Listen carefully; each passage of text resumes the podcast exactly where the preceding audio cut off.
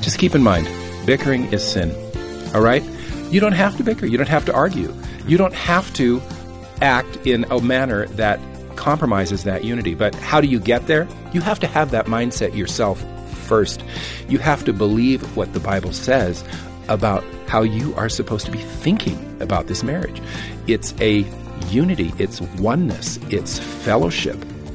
This is Focus on the Family with Focus President and author Jim Daly. I'm John Fuller, and our guests today are Matt and Lisa Jacobson talking about um, having a deeper love in your marriage and how to rekindle that uh, through everyday practices, habits, and attitudes. Hey, John, I'm excited to continue the conversation that we had last time. Uh, it kind of started us in a great direction about the importance of respecting and loving both our wives and wives respecting and loving their husbands. It works both ways. Mm-hmm. And I think that was a great point out of last time. And I'm looking forward to today's discussion.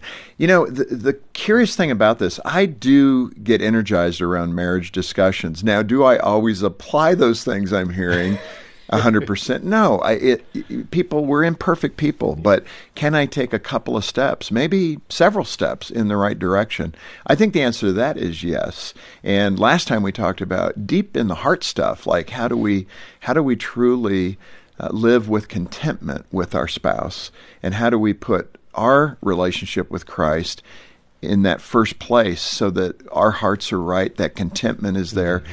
and then stop owning uh, our spouse's relationship with the Lord. That's between them and God. Mm-hmm. As Matt, our guest, said last time, you know, he's not writing that mail to you, he's writing it to your spouse, meaning the Lord. So that's a good thing. And we don't want to intercept that uh, mail that's intended for them, mm-hmm.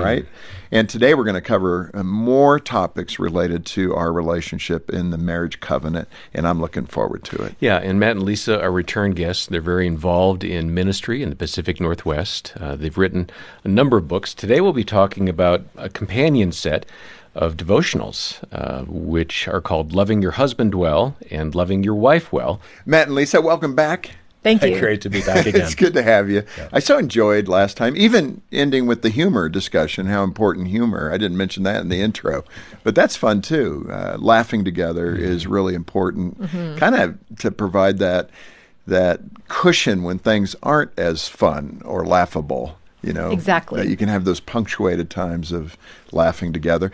Well let's jump right back into the various topics. The next one i wanted to cover was conflict uh, and the opposite of that i think would be unity. And unity is so important in marriage. Um, you know i think it actually is easier to have unity in marriage than it is in parenting Hmm. you, know, okay. yeah, you know what I mean? Because yeah. parenting, boy, you just come from different perspectives sometimes. One's a yeah. little easier, one's a little tougher on the rules, etc.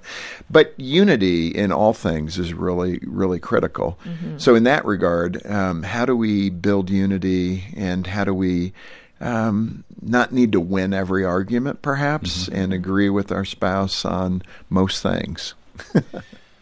Well, you know, one of the things that we find often, and, and maybe you guys have experienced this too, but you can get in a pattern of kind of negative communication mm-hmm. and just a little snippy little.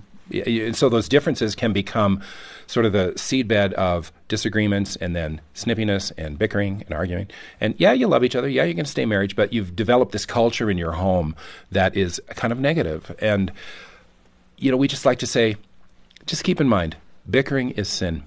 All right? You don't have to bicker. You don't have to argue. Mm-hmm. You don't have to act in a manner that compromises that unity. But how do you get there? You have to have that mindset yourself first. You have to believe what the Bible says about how you are supposed to be thinking about this marriage. It's a unity, it's oneness, it's fellowship, mm. right? So the things that compromise that are the things that are outside of God's plan for you. So when you start thinking in those terms, you put a check on your mouth. I was with a friend the other day and we had talked to them, that the couple about this business of bickering in their in their marriage and and they're a great couple. They love each other, but they've got this culture of snipping at each other and and we say, "You know what? That's actually sinful. The Bible talks about speaking with kindness to each other." So a lot of guys they go, "Oh, wait, was I kind to my wife?" Like I challenge them and I say, did you speak with kindness? That's what the Bible says you're supposed to do. Be kind to one another.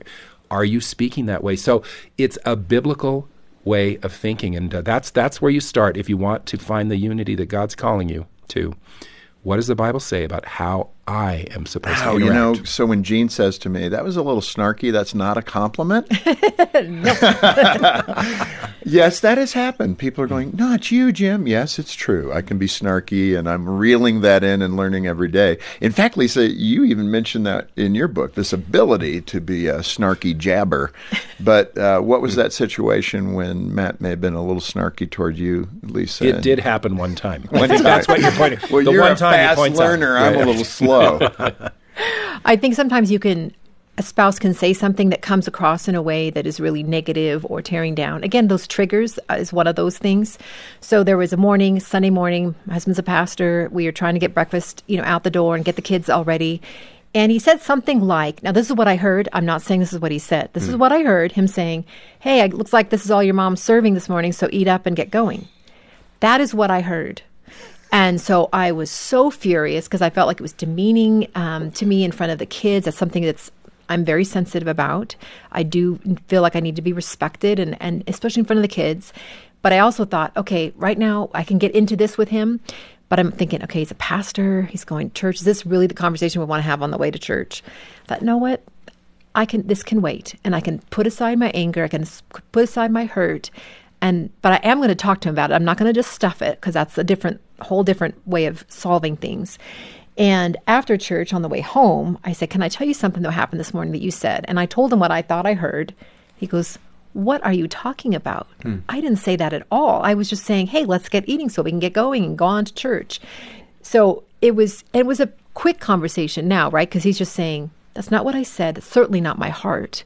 So he responded in humility. He didn't get defensive, and it gave me a chance to go, Oh, you know, I just think I'm I'm just overreacting to something. And that happens all the time in marriage. I and it builds. So if you don't address it mm-hmm. or if you just make it a, a reason to get in a good fight, then it, it adds this negative aspect to your marriage rather than a positive one. Mm. It's amazing how many things we know in marriage that turned out not to be the case. Yeah, so true. You know, we Yeah, have we have this true. assumption. We know the, what- the what the person was thinking. We know why they said it. Yeah. And yet we don't really. So a maturity. No, it's really true, and it, it certainly. Jean and I had something like that just a few weeks ago, and, and it really wounded her. And I went, "Wow, I did that was not my intention at all. I Mm-hmm. didn't even realize it, you know, in terms of the tone or what was said. I thought I was being just a fact stater, but." That's not how she understood it. So mm-hmm. I, I get that. I don't know if you've had that. Oh, just- yeah. Okay, this is called marriage. Yes. We're all A couple right nights here. ago. Matt, let me let me address another common stereotype that men don't share their hearts as easily as women. There's a there's a neon sign, and this is something Jean and I talk a lot about. Um, you know, just that ability to share what we're truly feeling. It doesn't come naturally for most men. I don't think all men. Some men have it, and I mm-hmm. get that. But I think generally speaking, mm-hmm. men struggle a bit more with emotional attachment. I mean, it, mm-hmm. You know, for whatever reason, and uh, speak to that stereotype and how we have to fight that in order to be intimate in our marriages, the way our wives actually need us to be as men. Yeah, absolutely. Well, uh, two sides to that, certainly. Uh, you talked about the guy willing to be vulnerable, willing to go there. And for that to be the case, is he's got to have a safe spot. He's got to have a safe place. He's got to know that his heart is safe with the heart of his wife. His words, his wounds, his his uh, feelings are safe with her. And so, what that means is sometimes she needs to communicate you can trust me. I will never speak of you in a way that would you, make you feel exposed or compromised to another person. Like just communicating with your husband that you are that trustworthy person. You are uh, somebody that uh, that he can trust. There's there's that piece to it too. But then you know I'm also just going to go back to that business of oneness. You know, if I understand myself according to what God has said, I'm going to be willing to uh, maybe go outside my comfort zone a little bit. And she needs me to communicate to her that I love her. And one of the ways I do that is I share who I am to her. And uh, and so this is the path of growth and maturity, and you kind of have to decide I'm going to walk that path. Yeah. And sometimes it's not comfortable, and sometimes you're But but the thing about being vulnerable with another person, you're giving them a knife to stab you with. I mean, that's really Correct. that's really what it is. Well, and let- so that's why that trust is so important. And let me, yeah, that trust needs to be built. It needs to be uh, trustworthy, if I could say it that way. And Lisa, let me have you speak to that issue uh, related to absorbing things that might destabilize you when you hear it at first. And hopefully, you know, there's some serious stuff. We're not trying to tap around it, but you know, there's addictions that men can find Oh, yeah. themselves in and things like that. So I, you know, that's where you may need professional help, counseling, that kind of thing. But just the normal stuff of life. And when, just to put the shoe on the right foot, so when a husband is coming to his wife to say, even in his own heart without expressing it, I want this emotional intimacy. I'm going to try this. And when he does, bam, he gets slapped. That's Yeah. not that's not a good response because what will happen over time is he will stop trying. Yes. And then she's then typically she's going to be concerned that he doesn't share things with her. But it's this vicious cycle that if I do, you judge me for it. Right. So you know what, how what right. she, what's the response there, the healthy response for the wife when her husband is trying, inadequately as it may be, to express these things? the common complaint amongst women is that you know don't try to fix me so if i share something with you don't try to fix it i, I just Yeah, that's just true. the other day i've heard another said that's so true well the reverse is also true so if a husband does share something with you don't try to change him it's the same thing as being fixed. So he doesn't want you don't try to say oh well this is what you need to do or this is where you need to change. I've been meaning to talk to you about this. And mm-hmm. a lot of times we think of this as like an open door somehow to come in and go well you just need to change. You need to stop doing this. You need to speak more kindly to the kids and and kind of stack upon it rather than just sitting there and sitting with your husband and listening, caring about his heart, trying to imagine him as a young boy and maybe what his experiences were because he has his own set of experiences and vulnerabilities and wounds and um, and just knowing that he cares about you and that you're a good listener is really powerful. Yeah. Matt, I want to come back uh, to the parable of the uh, man who owed a large debt and was forgiven. Describe that and then how to apply that within our marriages. I think it's it's really brilliant. So often we read parables out of scripture, the New Testament, but we don't have the acuity to apply them to our everyday lives. Yeah. So you're referring to, uh, yeah, the ungrateful servant, the parable of the ungrateful servant. And he owed more than you could pay back in a lifetime. And he was going to be thrown in prison. And so uh, he went, and but he pled and he asked for mercy, and he was given mercy. But then he turned around to somebody who owed him a pittance, and he had that guy thrown in prison. And so that's that business of, uh, and the Lord just says, look, if you don't forgive, I'm not going to forgive you. And forgiveness is so utterly critical in marriage, and we can just stack up all of the offenses and convince ourselves that we don't really owe that other person forgiveness, forgetting how much we have been forgiven. And and and you know, if somebody is dealing with a repeat offender, if you've got a husband or a wife uh, who's doing the same thing over and over, and then saying, "Hey, I'm sorry. Hey, I'm sorry. I'm sorry," they're not really repenting. You're not.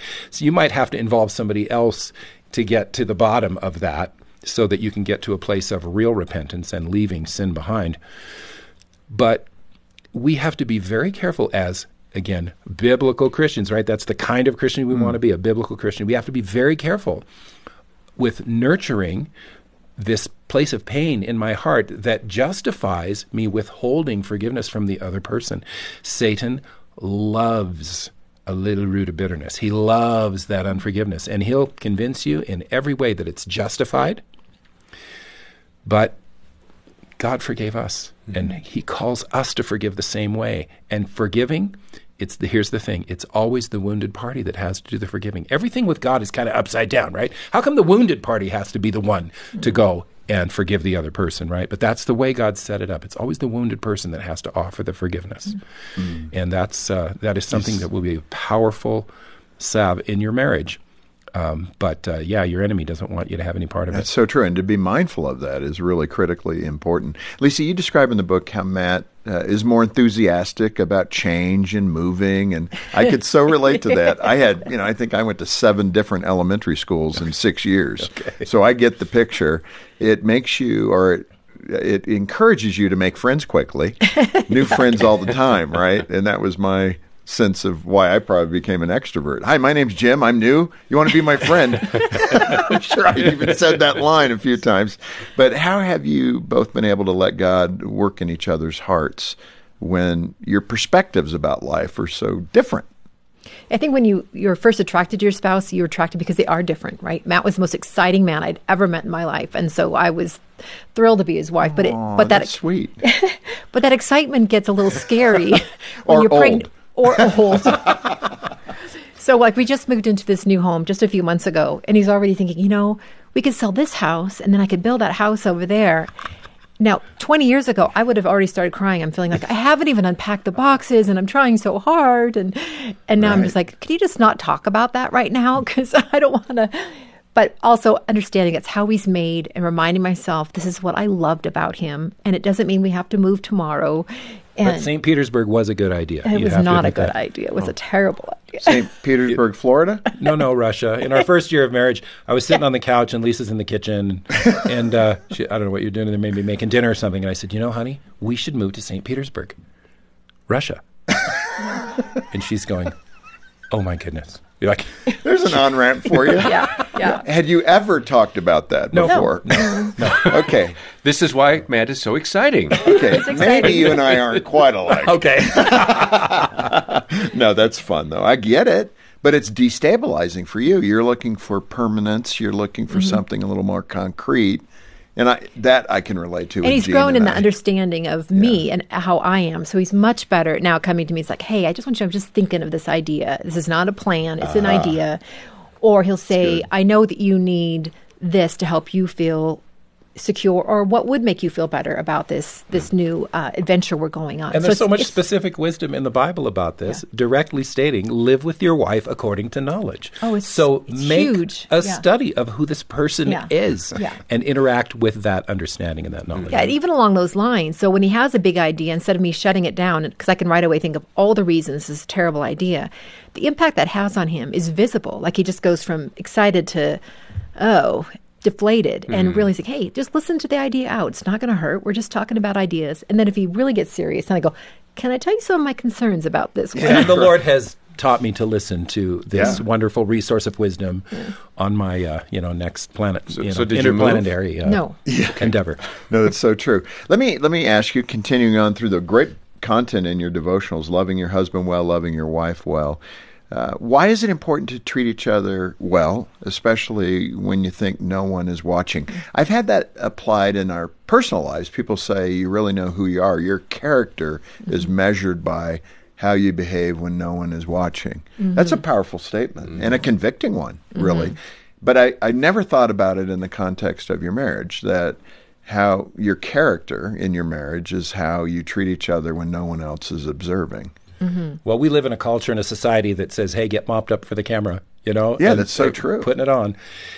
But of course, God knows exactly who we are when nobody's looking, and because that is who we are, and and it's so critical that who we are when nobody is looking as a couple is who we are when everybody's looking, because your marriage is what God is doing in the world. It's not what you're doing in the world. It's what God is doing in the world. God put you together, and God has a very specific purpose of communicating to the world how much Jesus loves the church by this example hmm. of marriage.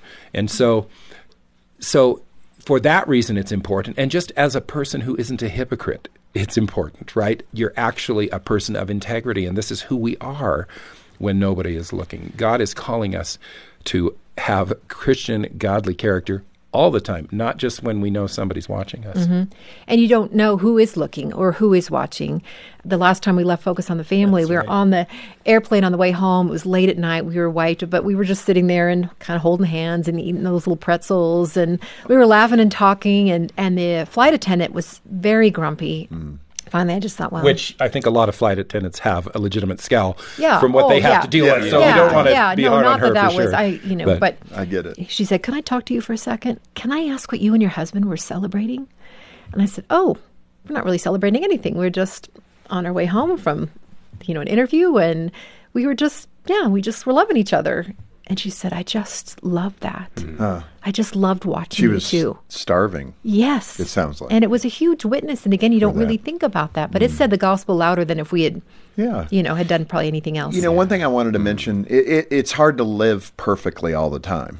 So when we're talking about, you know, it's the general principle of, you know, absolutely. being Yeah. who you are on both sides. But those things break down because we're human. We Yeah, have, you know, we live in a sinful world and we have sin in our hearts still, Yeah. that kind of thing. So for the couple that may have the argument and think, oh man, we're not Mm-hmm. living with integrity, I, you do just want to aim for getting better, not perfect. Absolutely, it's a sanctification process, Yeah. and so we don't just validate that because I had feelings that led me to that argument. No, God's calling me to do it differently the next time. Yeah. and He's merciful, so we go to Him. Yeah. Repent, and, we continue on. And these are the principles we're aiming for, and that's what makes the content so good.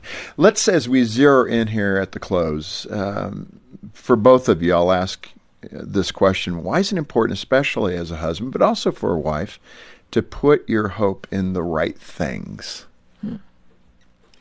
Well, the Bible says, "Hope deferred maketh the heart sick," and so, if you're hoping for the things that are not what God would have you to value and to seek, then you're you're you're putting your hope in things that are transient and things that are, are going to pass. And, and and the thing is, is our hope is in Christ and in His promises and in who we're called to be and and where we're going. And so you can set yourself up for tremendous disappointment if you put your hope in. Um, well, I'm just going to get this person to change in that way, or I'm going to uh, have a life that uh, it guarantees that this is going to be the the destination that we arrive at. Our hope needs to be in the Lord, and our focus needs to be in His call on our heart and our life, and who He's calling us to be. Yeah, that's good. Yeah, I think I can think of a couple of times in our marriage where um, where it seemed hopeless, and like w- just on our wedding day, one of the pastors that was uh, at our wedding, he turned to a group of people and he said, "Well, those two are going to wake up hating each other." There's some There- aspiration. there's the, and I was just so devastated as a new Oh, bride, thinking my. this is what I have to look forward to because we were so different and we do have strong personalities.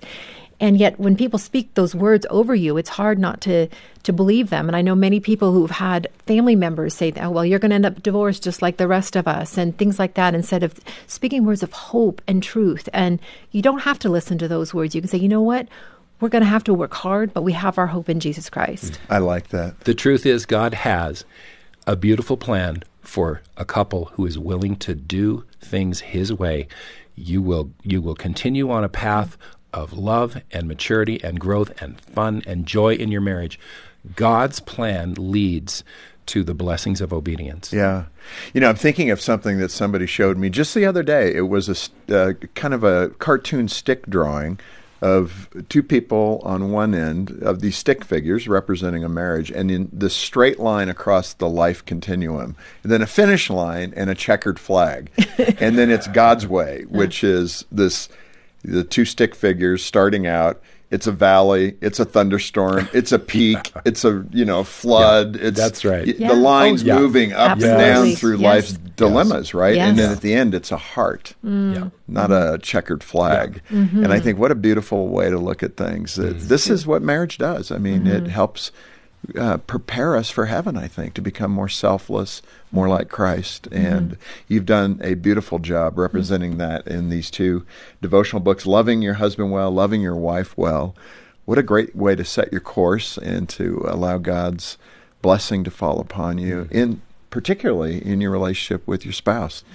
Thank you both for being with us. This is fun. Have a great time on the airplane. Make sure you're hugging, making out, let the stewardess see that. and then she'll come up and say, It's Wow, mi- what is going on in your marriage? It's just ministry. I love it. Thanks for being with us. Great to be Thank with you. you. Thank you. Hmm.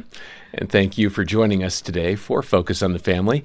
I'm John Fuller, and on behalf of Jim Daly and the rest of the team, please plan to be with us next time as we once again help you and your family thrive in Christ.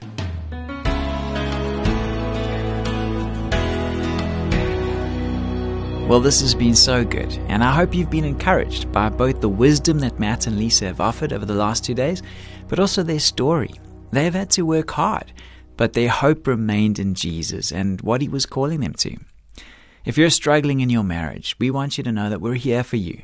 We have an amazing team of Christian counselors and a variety of ways you can connect with them. They can pray with you, offer resources, they can set up a counseling session with you and your spouse.